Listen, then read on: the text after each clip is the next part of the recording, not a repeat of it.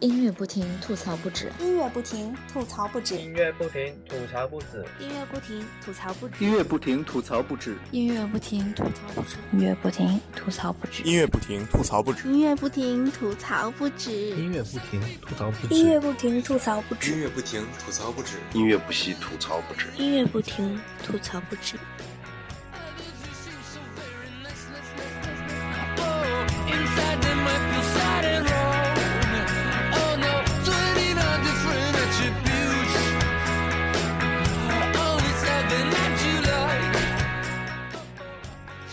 不停，吐槽不止。各位摇滚天堂的听友们，欢迎收听本期的摇滚天堂，我是主播飘飘。本期的摇滚天堂要与大家分享的是来自美国的摇滚乐队 The Strokes 和他们2013年的新专辑《Calm Down Machine》。本期的文案要感谢曼曼同学。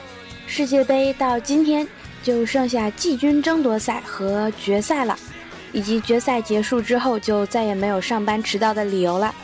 对于世界杯的结果呢，我想说，如果有同学关注了我们摇滚天堂的新浪微博，就会发现这个账号经常在赛前做出一些极端错误的预测。当然，这些都是杨子虚主播干的，他总能准确的绕过所有的正确结果。对于这个决赛结果呢，我们虚虚主播还是赌上了独立摇滚电台主播最后的尊严，最终他选择了德国队。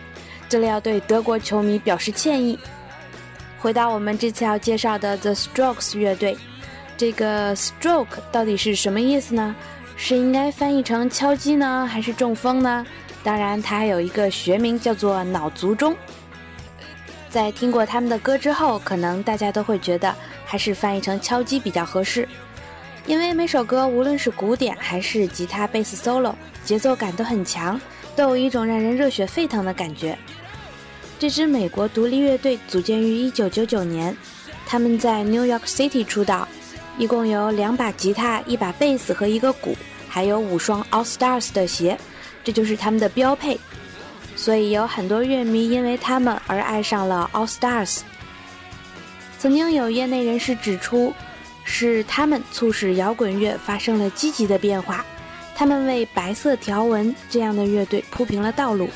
同时，他们也证明了新金属乐队的愚昧和不合时宜。从一开始，他们的方向就是创作一些比较非主流的音乐。他们一直相信这些东西早晚会得到人们的赏识。The Strokes 乐队的许多故事呢，我们也是道听途说。据说这个乐队在组建初期特别的窘困和艰辛。在描述这个乐队在纽约闯荡的时候，有人说。他们去了斯坦福，结果只在五个运动员和一个老人的面前开始演出。当然啦，任何的事业从一开始都是艰苦而且难以忍受的。我们摇滚天堂也是如此，在没有现在这么多小伙伴加入的时候，杨子胥主播只压迫我一个人呐，说多了都是泪呀。相信 The Strokes 乐队现在回想起来当初奋斗的日子，也会觉得有点青春无悔吧。据说他们第一次巡演的时候压力山大，吉他手哈曼德曾经说过：“上路以后，你的神经就别想放松下来。物质可以填补饥饿和空虚的感觉，却无法令你放松一下。”我们被我们的经纪人领着四处乱转，不同的地区、不同的语言、各种各样的交通工具和灯光，眼花缭乱，最后简直要崩溃。在这种巨大的压力下，混乱的演出现场里。主唱卡萨布兰卡斯的膝盖受伤了，后来只能坐在椅子上演出。说到这里，我想到了 Carsey Cars 乐队的张守望同学，同样也是为艺术献身呐。这里要祝早日康复，重回巡演。第一次听到 The Strokes 是别人介绍的这首背景的这首 Is This It。这首歌呢，先是开头的吉他 solo 部分非常的吸引人，后面主唱慵懒随意的声线又很容易将人带入，而这首歌的最大的魅力就在于其副歌部分销魂的贝斯 solo。这首歌出自乐队2001年发行的同名专辑《Is This It》，开头的那句 "Can't you see I'm trying? I don't even like it"，就好像每次被平淡无奇的生活逼到墙角时候想要说出的那句话。下面要给大家听的这首是《Tap Out》。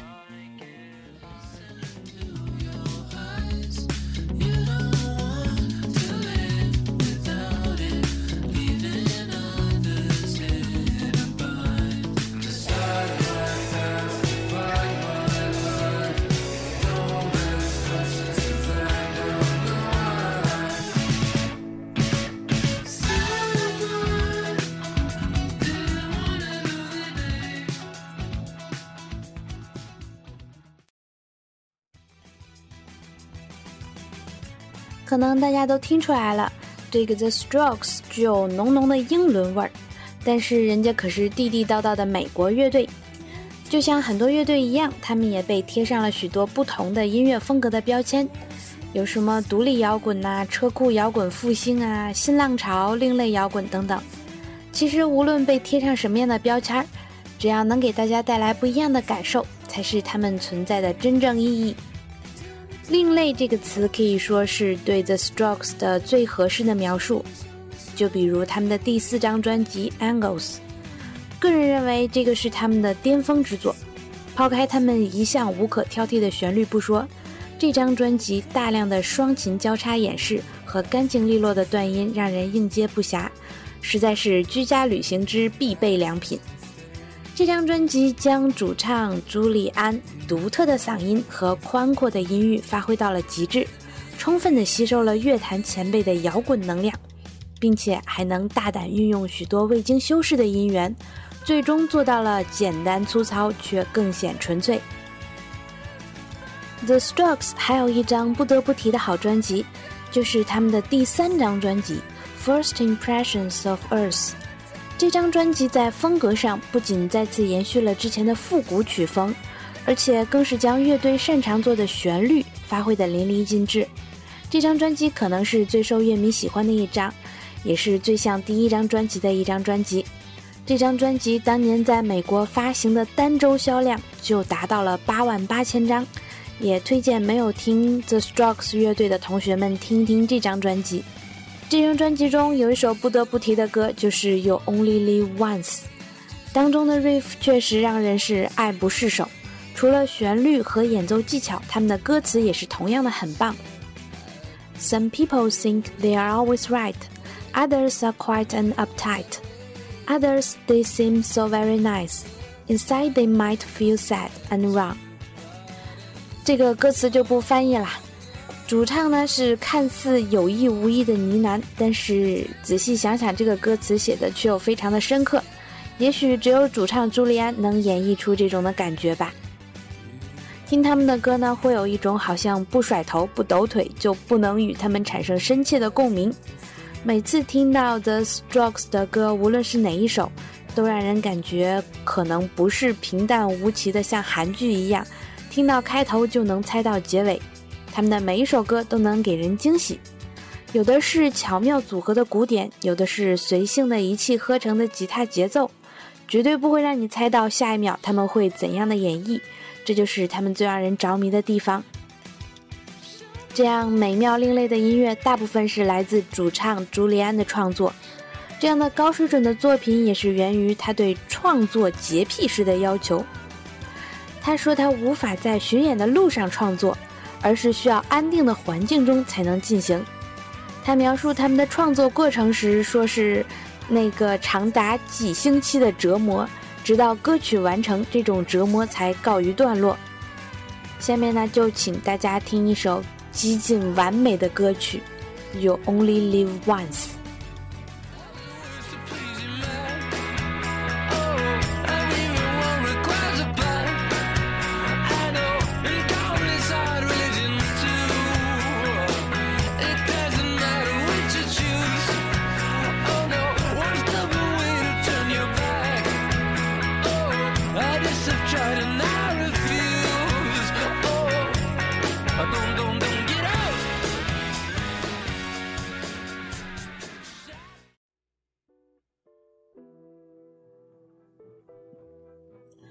下面就给大家介绍一下 The Strokes 乐队的主唱朱利安。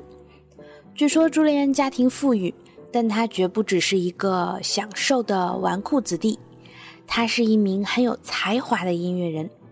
他不仅仅是 The Strokes 的核心创作人，同时他还与很多明星合作过不少作品，比如今年横扫格莱美五项大奖的 Daft Punk 就与朱利安合作过一首 Instant Crush。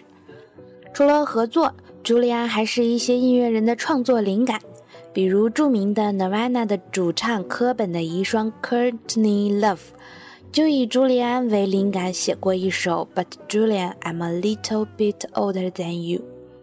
这首歌呢也是比较火爆的，感兴趣的同学可以听一听。这首歌收录在他2004年发行的专辑《American Sweetheart》中。除此之外，与朱莉安合作过的明星还有 Queens of Stone Age、Albert Hammond。当然，朱莉安的才能也同样的用在了他自己的个人首张专辑《Freezes for the Young》。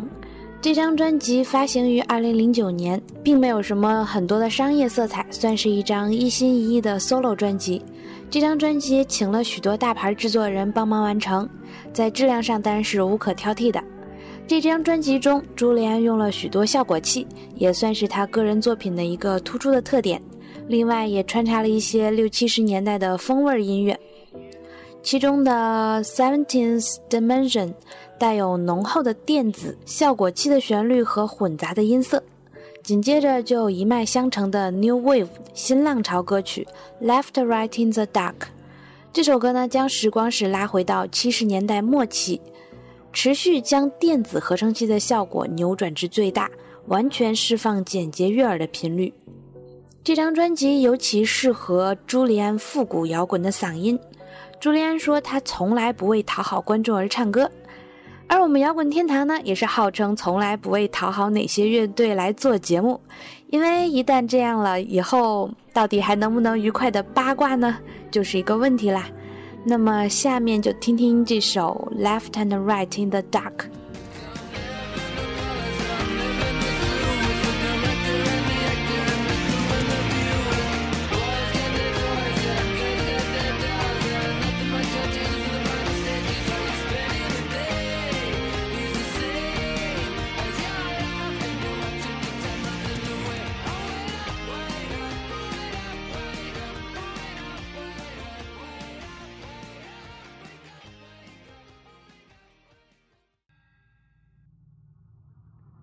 前面介绍的都是 The Strokes 的早期作品。其实这个乐队在2013年发行了他们的第五张专辑《Come Down Machine》。这张专辑的名字翻译很有意思，《Come Down Machine》被翻译成“失落乐章”。有些人评论说，这张专辑相比以前的作品有一些平淡，吉他的 riff 也略显无聊，所以呢被称之为“失落”。当然，有人说这种平淡也是一种不一样的突破。这种个人品味问题也是仁者见仁，智者见智。就算有争议，这些专辑还是拿到了 AMG 四星的高分评价。这张专辑也是他们在 RCA 的最后一张专辑。RCA 代表着美国唱片工业最古老的厂牌，所以以这张专辑的封面就是一个极其复古的封面作为封面，也表达了乐队最对最后一张在 RCA 的唱片的重视。以及对这种古老唱片业的敬重。他们的新专辑依旧主打乐队一直擅长的复古车库和新浪潮的风格。新专辑还辅以了最近乐队比较倾向的合成器音色。这种合成器音色使整张专辑在听觉上比较入耳。专辑在发行后也获得了广泛的好评。不过，作为一个大牌巨星乐队，每张专辑都是被寄予了厚望的，肯定呢也有一些不满的人、失望的人。有人说这张专辑合成器用的有点太多了，偏于流行风格。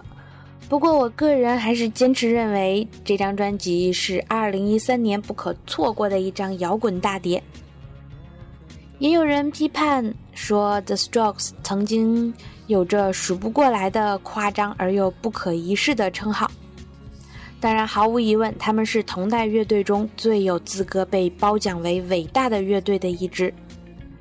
显而易见的天赋和幸运女神的青睐都落到了那首《Is This It》的头上，以至于他们后来每次发片，歌迷们都希望他们能拿出一张跟《Is This It》一样的专辑，能够引起全世界注意的唱片。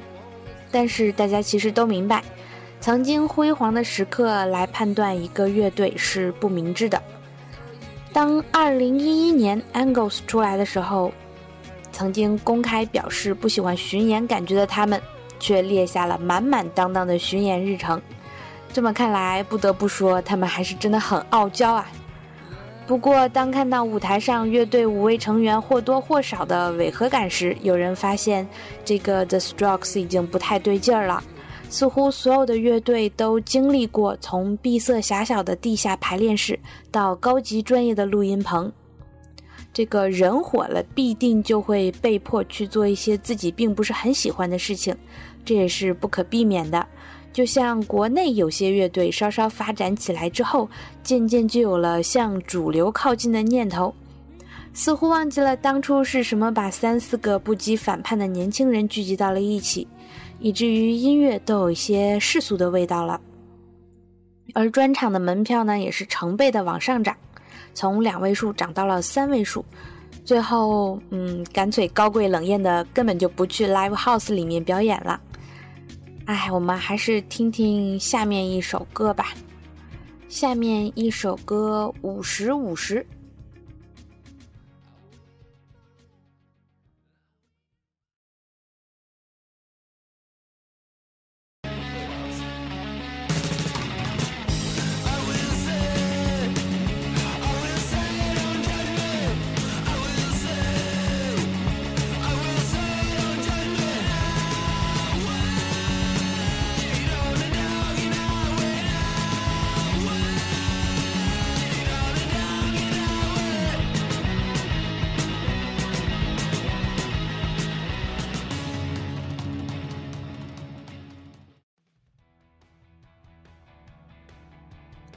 本期的节目呢又要接近尾声了。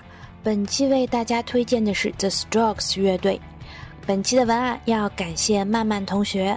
欢迎各位听友通过以下几种方式和我们联系：新浪微博搜索“摇滚天堂”或者微信公共账号“摇滚天堂”，或者加入我们的群二零零二六幺零零六。